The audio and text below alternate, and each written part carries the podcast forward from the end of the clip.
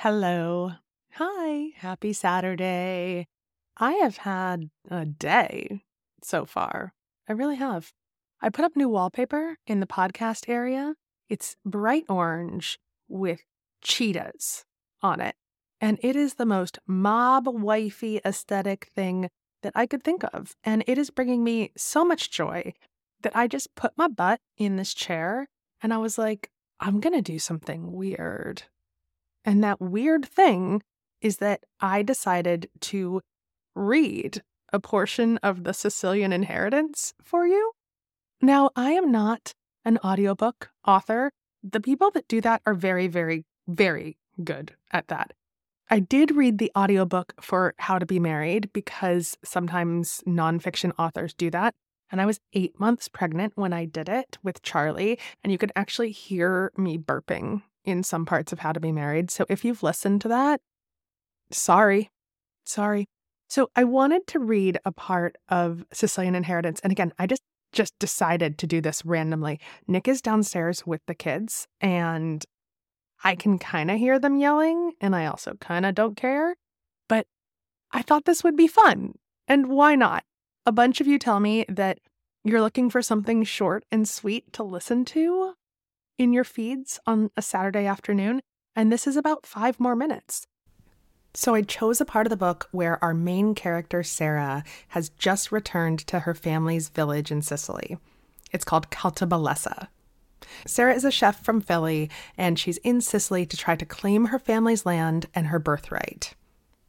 She is going to a restaurant with her Sicilian host, a woman named Giusy. Giusy is the greatest character I have ever written. She is a badass, complicated, lovable, hateable woman in every way. And in this scene, they have met for the first time and they're going to a restaurant, and there is a lot of food in it, which I think is why I wanted to read it because I'm kind of hungry. So here's just a taste, pun intended, a taste of the Sicilian inheritance. I hope you love it. As always, when you pre order it and let me know, you get a lifetime subscription to the Over the Influence Substack. And tomorrow, we will be giving away a ton of books. We do it every Sunday.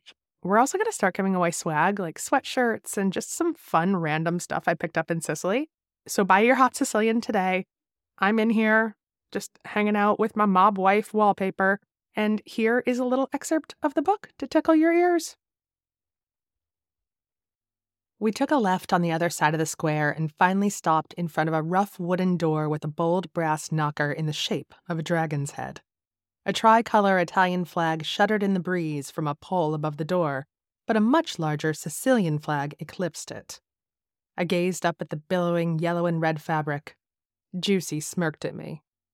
I love that the head of Medusa is on our flag. Don't you? She was a monster, I replied. Was she?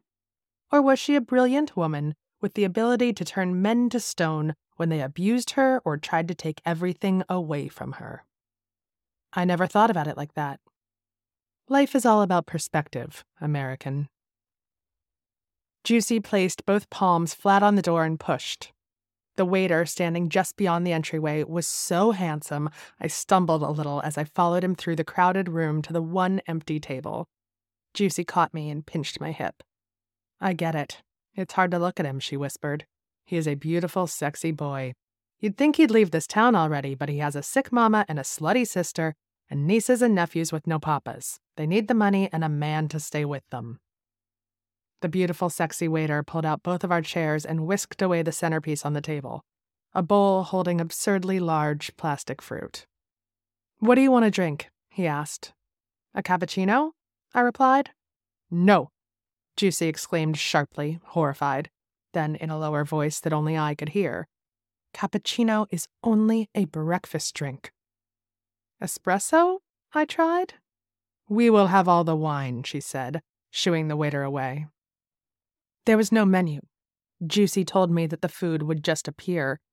No one asked if we had preferences or nut allergies or gluten free diets. I loved it. The waiter brought platters of anything you wanted from inside the kitchen eggplant prepared three different ways, stuffed cuttlefish and anchovies fried in crispy breadcrumbs, a bucciati pasta with boar ragu and black truffles, spaghetti with black squid ink and toasted almonds. A platter of what looked like deconstructed cannoli, a pyramid of cannoli shells separated by thin layers of amaretto cream and smothered in a dark chocolate sauce, had barely graced our table when a new guest pushed his way through the beaded entryway. He had to duck as he entered and shift his body sideways because his torso was as wide as two men. The man didn't just fill the doorway, he filled the entire room. Now that's who you need to talk to, Giusy nodded in the man's direction. About what? He's in charge of the local police. Her words startled me. I glanced nervously over at him. Why would I need to talk to the police? Non soccare la fronte stringere il tuo buco da culo. Don't furrow your brow. You'll clench your asshole. No one wants to walk around with a clenched asshole. I'd had too much wine and it was scrambling my thoughts. But when Giusy looked at me, her gaze was sharp, like something inside her brain had just decided to wake up. And I grasped that I was much, much drunker than my host. I was a woman alone in a strange country without a full grip on my faculties. I cursed myself for making such bad decisions, while Giusy kept talking. You go over there and you talk to that man. I don't understand what you're saying. When she spoke again, I realized that Giusy knew much more about me and why I'd come to Sicily than she'd previously let on. Who else are you going to ask about your great grandmother Serafina's murder? And that's it. That's that's that's where we're going to end. It's a cliffhanger, right? Thank you for letting me tickle your ears on a Saturday. I hope that you're having a good one, a good weekend. I'm going to go downstairs and relieve Nick and take the kids to go get some ice cream. And by that, I mean I'm going to go take me to get some ice cream. Have a great one, guys. Bye.